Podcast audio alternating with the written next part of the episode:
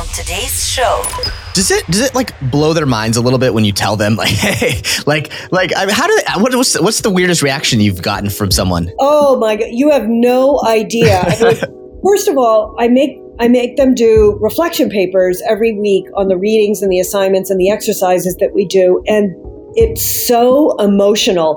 At the beginning of every class, I read to them the adjectives that people have written into their papers and it's you know terrified anxious excited um, you know my mind is blown. I can't believe it. Like it's amazing how powerful some of this work is. And i have to say that i've been teaching the class for five years and my students have done amazing things. I have one student who dropped out of the MBA program. Really? I've had many who have dropped out of campus recruiting. I've had students who have, after graduation, taken off and uh, gone traveling for months. They have started their own businesses. They have moved locations. Um, they've asked me to meet with their spouses to kind of rethink how they've structured their life. It's really amazing, Yeah. some of the things that my students have done. Five, four, three,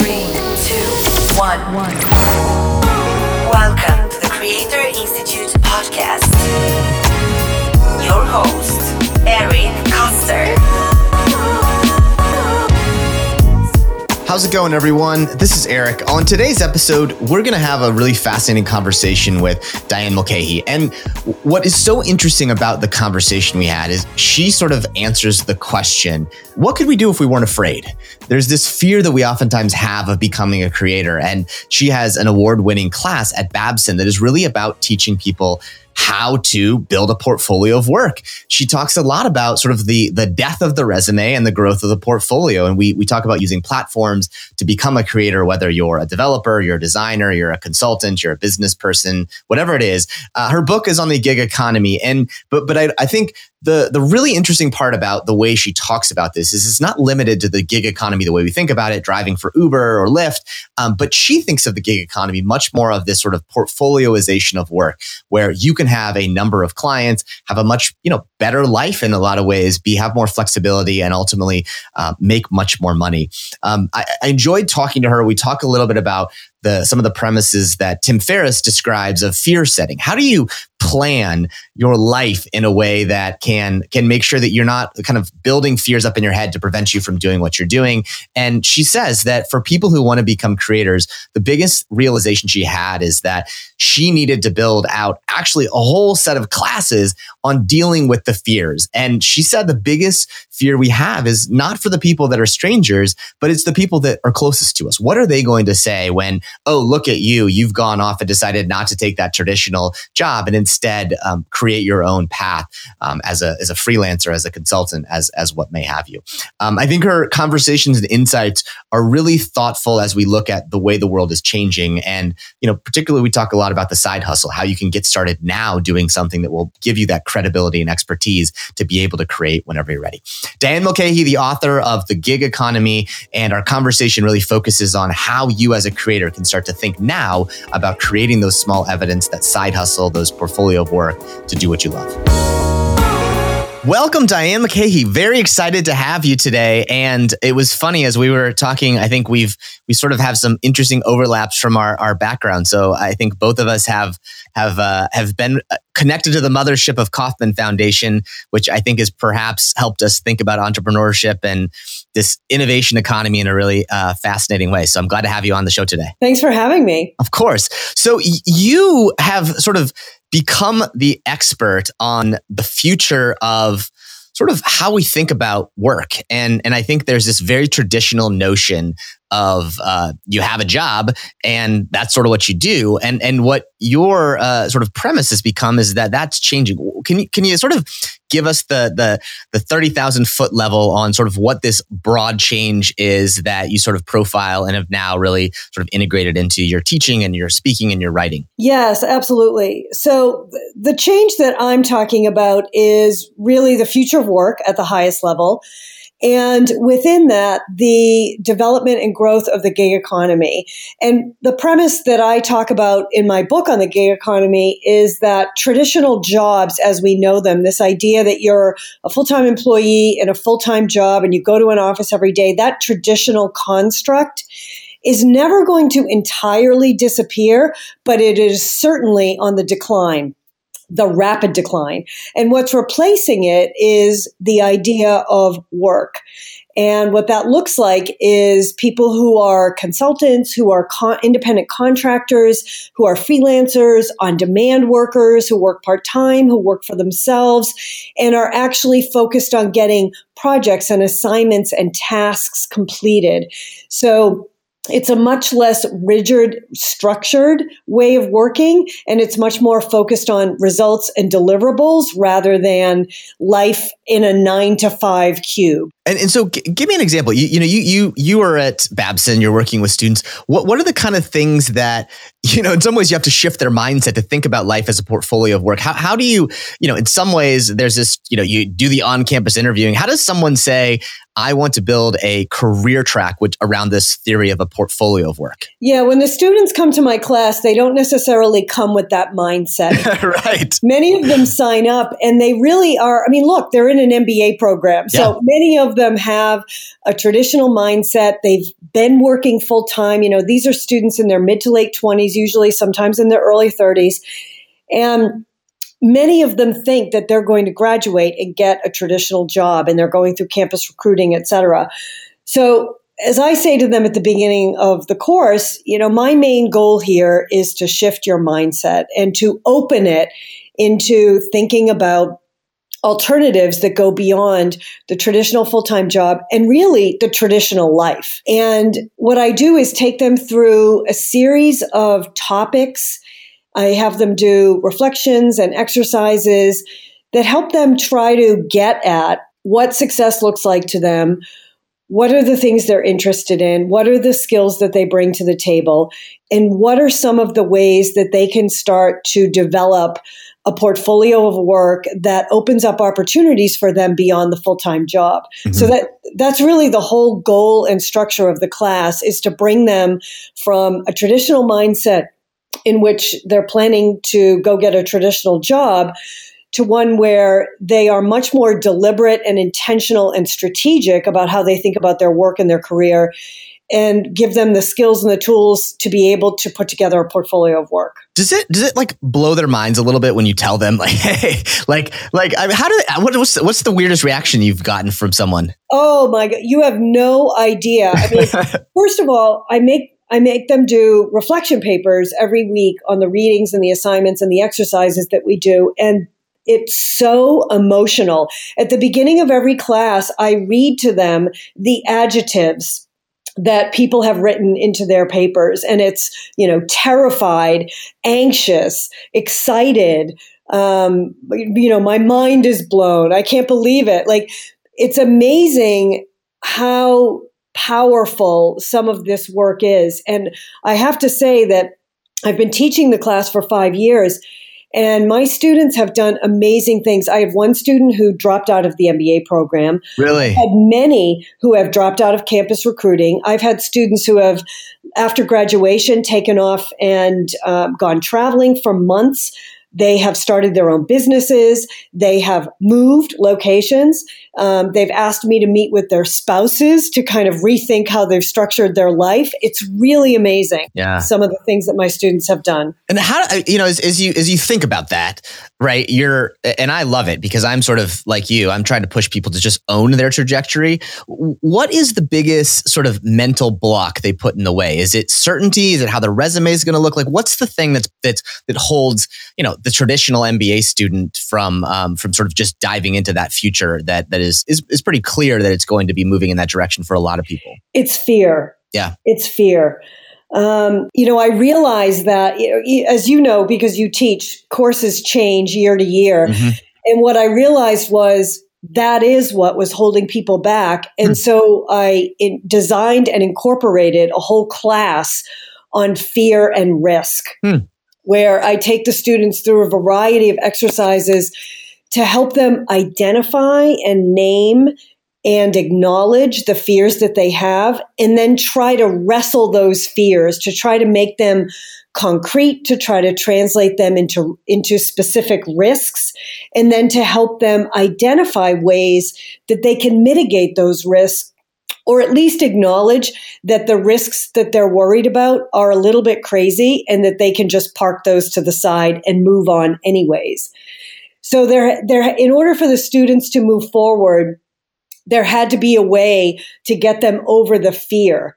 And I think also being in a classroom with other students really mm. helped that. So yeah. some of the exercises or group exercises in the exercises that I have in my book, I I I encourage readers if they do them in some of the cases to talk about them or do the exercises with other people because that can really help having somebody else who can help you walk through some of these fears and risks and help you see them from the outside and determine whether they're real or whether they're really something that you're that's in your head. That's that's. It's fascinating. It's it reminds me a lot of the Tim Ferriss, uh, the 2017 TED talk that he did, where he sort of laid out this premise um, that he took from Stoicism around fear setting as opposed to goal setting, where you sort of define the worst case scenarios and then sort of really dive into those and start there. And what what he said is that you know sort of the the genericism of fear holds many people back. Whereas if you get specific about it, you often realize like, well no, that's not a real thing. Like, here's how I would solve that. And, and it fascinating, like, to see him talk through it. It sounds like exactly the same piece as if you actually own the concept of fear and get specific about it. Most of those times they're sort of either solvable or they're not a real risk, um, anyways. That is exactly true. And it's really very powerful for the students to realize that. And it, it even just the act of trying to name and identify their fear and then translate it into risks just by doing that, in many cases, they recognize that their fear is a story. Mm-hmm. It's something that is irrational, that is really never going or very, very unlikely to happen to them. And just doing that allows them to move on from it and it opens up a path to pursue the thing that fear was holding them back from. So it really yeah. is very powerful. That's cruel. How do you? How, one of the things that I always I, I think about a lot, and I, am sort of I think about uh, something that Adam Grant has said, where where he says today he reads the resume from the bottom up. Right, I'm looking for these things that people do on the side and and that sort of stuff.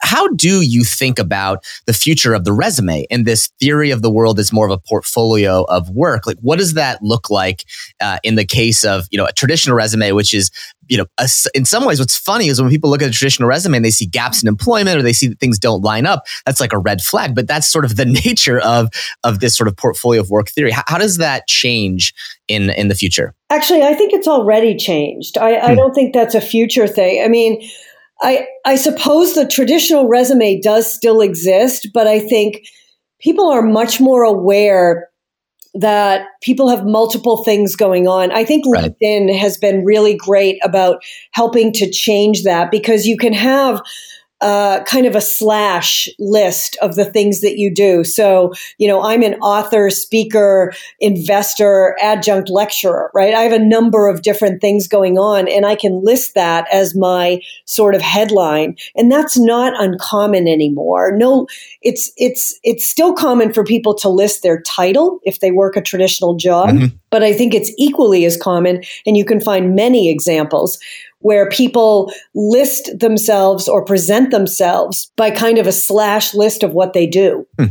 It's interesting. So, so LinkedIn, I think, is a is a is a great example for a lot of business folks. What uh, you know, what about the platforms like uh, you know? Do you see this happening with things like GitHub and Dribbble for sort of more technical roles? Do you see that sort of those sorts of tools being the place that someone goes now to sort of see a portfolio of, of your of your work? Yeah, I'm not a technical person. I'm not familiar with those sites. I do work in the entrepreneurial community though, and what I can tell you is among entrepreneurs and people who work in the startup ecosystem, it's really common to have to present yourself as a person who is doing multiple things. You might be Mm-hmm. working on a startup here, advising another startup there, sitting on a board of directors over here, and then doing your some of your own personal projects over here, and then sitting on some nonprofit boards in this at this time. You know, Mhm. so there's a variety. There, there's I think a very um, accepted culture of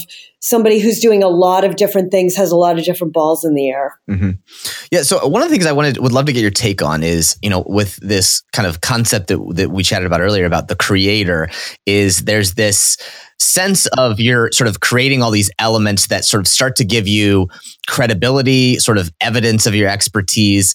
Uh, what do you see, even in your own experience, as adding the kind of comma author to your to your experience? How do how does it change the way that people see see your credibility and your expertise when you sort of add something tangible and physical like a book or a podcast or a, a class that you're teaching to uh, to someone's um, sort of resume? I think it's a very powerful addition. I think it makes a big difference in credibility, and I think you know having a, having multiple platforms Mm-hmm. really gives you a lot of optionality in terms of the types of opportunities that you pursue. So I noticed when I started teaching at Babson, having an academic platform really opened up a number of opportunities. People perceived me as smart, as credible, as kind of neutral because you're at a university, which Mhm. doesn't really have a skin in any particular game.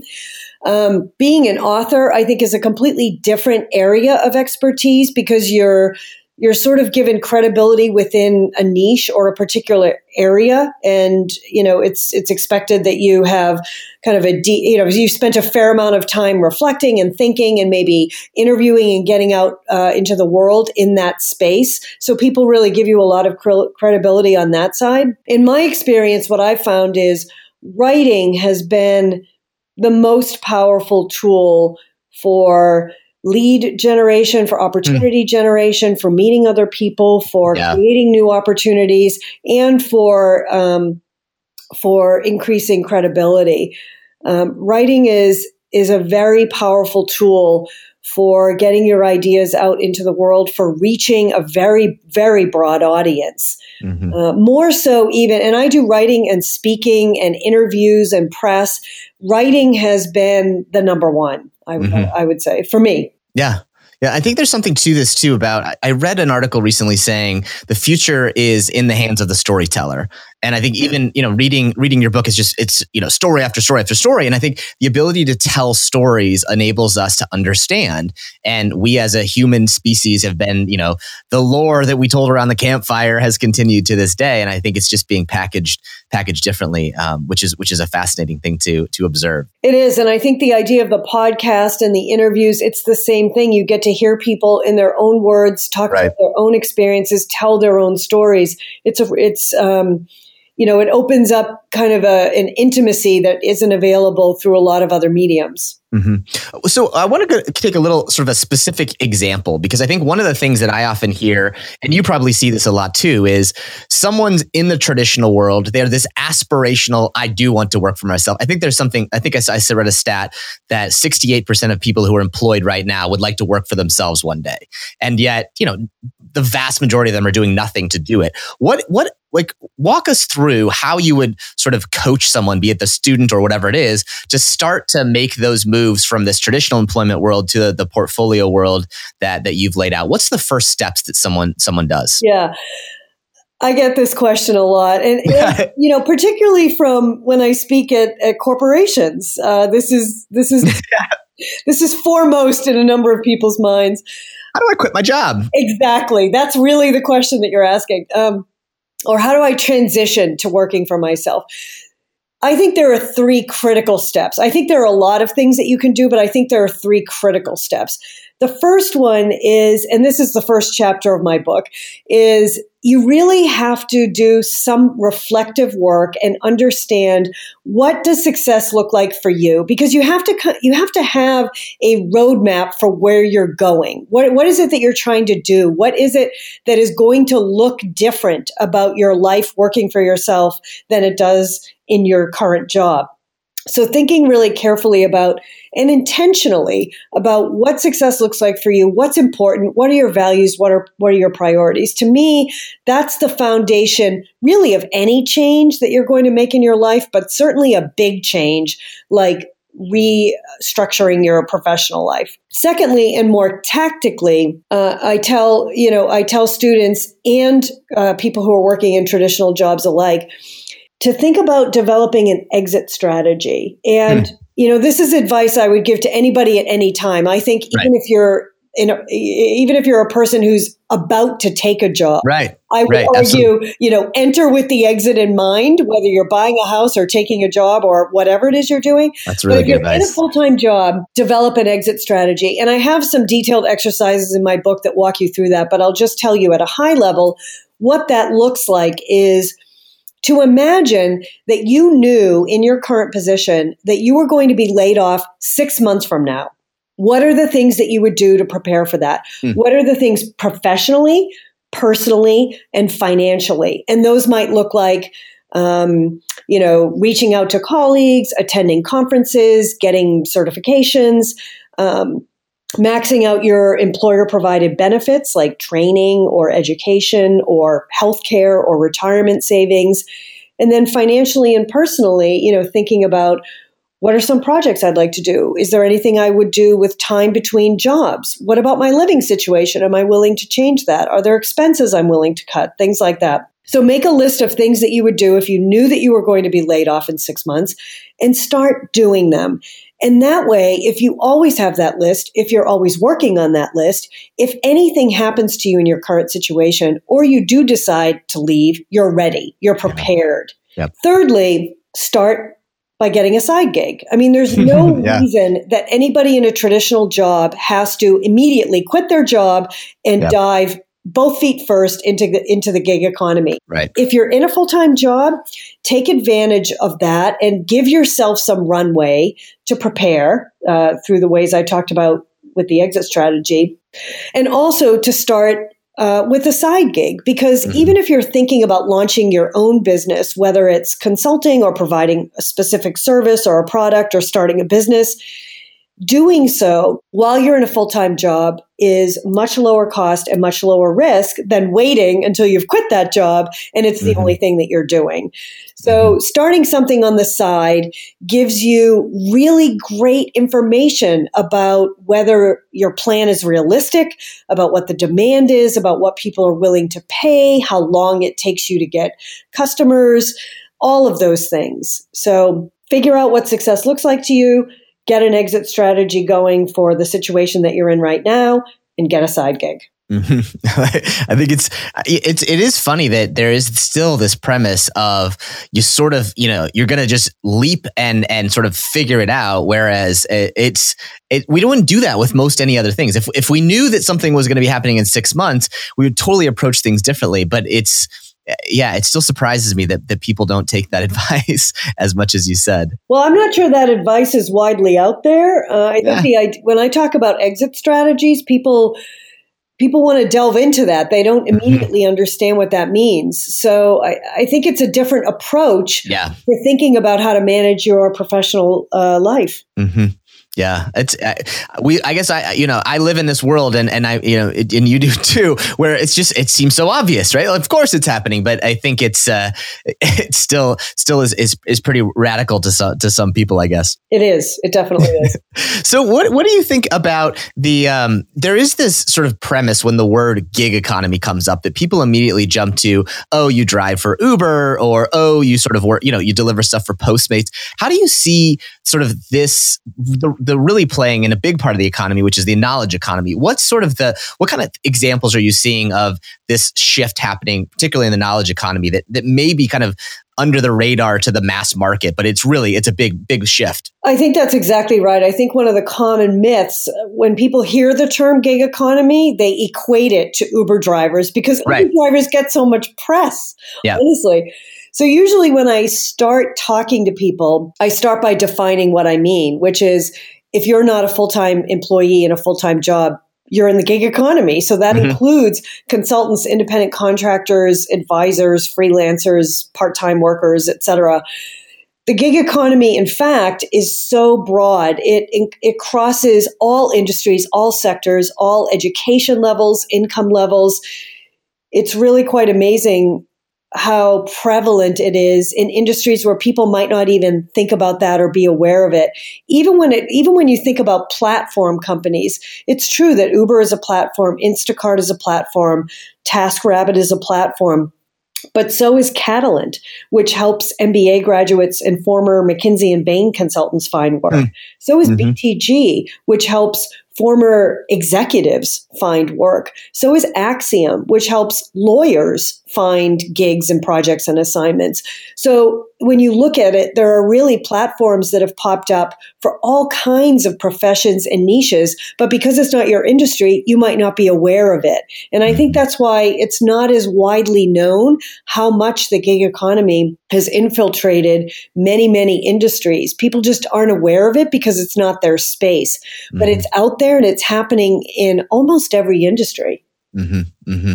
Yeah, it's fascinating to to think that you know, uh, uh someone was telling me, an MBA student of mine was telling me that uh, he was already doing work on HourlyNerd, which is sort of a kind of a consultant type thing as well, platform. And you know, he was saying he's like, listen, I, am making more money than I would make at an internship, and you know, it's fascinating to think how how that that's happening. And I think the other thing that I would just maybe love your take on a little bit is most of these platforms that you talk about, we, we are very familiar with Uber and we're familiar with the ratings and review systems. And, you know, if I ever see a, an Uber driver that has a 4.5 rating, I get a little nervous.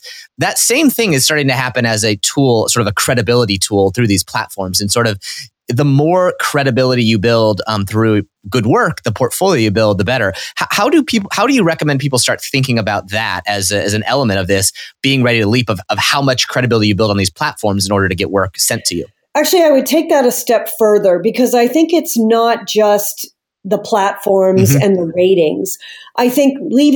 Let's even leave the plat because that we can acknowledge that that's important. So sure. if you're on a platform, having good ratings makes a difference. Mm-hmm. But even if you're not on a platform, what you find is a lot of independent workers, particularly in the knowledge economy, they have a portfolio that showcases their prior work. So yeah. even though I'm a writer, I have a book, I have articles, people go read those before they come talk to me. Right. They Google you. They Google me. Or if you're a speaker, they ask for video clips or a speaker's reel. They want to see your prior work. And I know on some of the um, like software platforms like Toptal and others, they ask to see some prior examples or even ask you to give examples mm-hmm. through their site, uh, through assignments that they give you of the work that you can do. So I think increasingly, you know, going back to our earlier discussion about the resume, it's really becoming less about the resume and more about demonstrating through yeah. really concrete examples of prior work or test assignments that you have the expertise and abilities that you say you do and really giving a sample of that. That's mm-hmm. i think where the future is going. How do you think about that from a there there's this fear of listen i've not done these things. I you know they don't teach this stuff in school. I, I find it to be fascinating. The the i always now and anytime i'm going to do an interview i always ask them for a writing sample you know for anyone. And the number of people that freak out about that question to me shocks me. And so how do you how do you think about it's 2018 you know people are uh, you know, they're listening to this, they're thinking about, okay, I got to do something for my portfolio. How do you recommend someone start a portfolio um, approach to building that that sort of that demonstration of your your competency? Well, I think you can, you know, if if if some of the listeners are students, I think you can take some of the work that you've done either in college or in graduate school and incorporate that into your portfolio. I mean, mm-hmm. for most students, they're taking classes that are somewhat related to the work that they want to do. And a lot of universities and graduate programs have practical classes like capstones, or um, you have internships, or examples where you're working in more of a real world setting, even though it's not for pay, it's for credit, but it allows you to come out with a testimonial, with a work example that you can use as you're looking for work after graduation. And again, get a side gig. There's really nothing stopping even somebody who's in school from working on a platform or for getting a client on their own or for continuing to work on a project basis for a former employer. and continuing to build the por- their portfolio to reflect the skills and experience and knowledge that they're acquiring along the way while they're in school. So I think there are a lot of ways to do that besides having a full time job. Mm-hmm. What do you What do you think? There, there, there's this. One of the things I've seen is a trepidation from particularly you know people on the younger side about this. Is is this sort of statement? Oh, no one would pay me for my work, and I don't have any you know way to create those sorts of things. What do you think about people doing work for free or sort of you know doing work just to build that portfolio? Is that sort of becoming more common, uh, sort of as an activity in this kind of portfolio world that we're living in? It's certainly very common in the student populations. Mm-hmm. I think internships have become a really fundamental part of most colleges. Um, most college career service departments, at least that I'm familiar with, have taken on the responsibility of working with their students to help them set up internships either during the semester or over the summer to help them maximize their opportunities for getting relevant experience. Right. So I think for students or graduate students or people who are moving into fields that are new for them, working for free is not a terrible way to get your foot in the door to start. You have to start somewhere. Right. I think the challenge among independent workers in the gig economy is making sure that you pay really careful attention to when it's time to stop doing it. That's right. Yeah. It's, it's, Show me the money. Yeah. I think it's important to have an understanding that, okay, I'm going to do you know, I'm going to write several articles for free, or I'm going to create content, or I'm going to do some speaking engagements.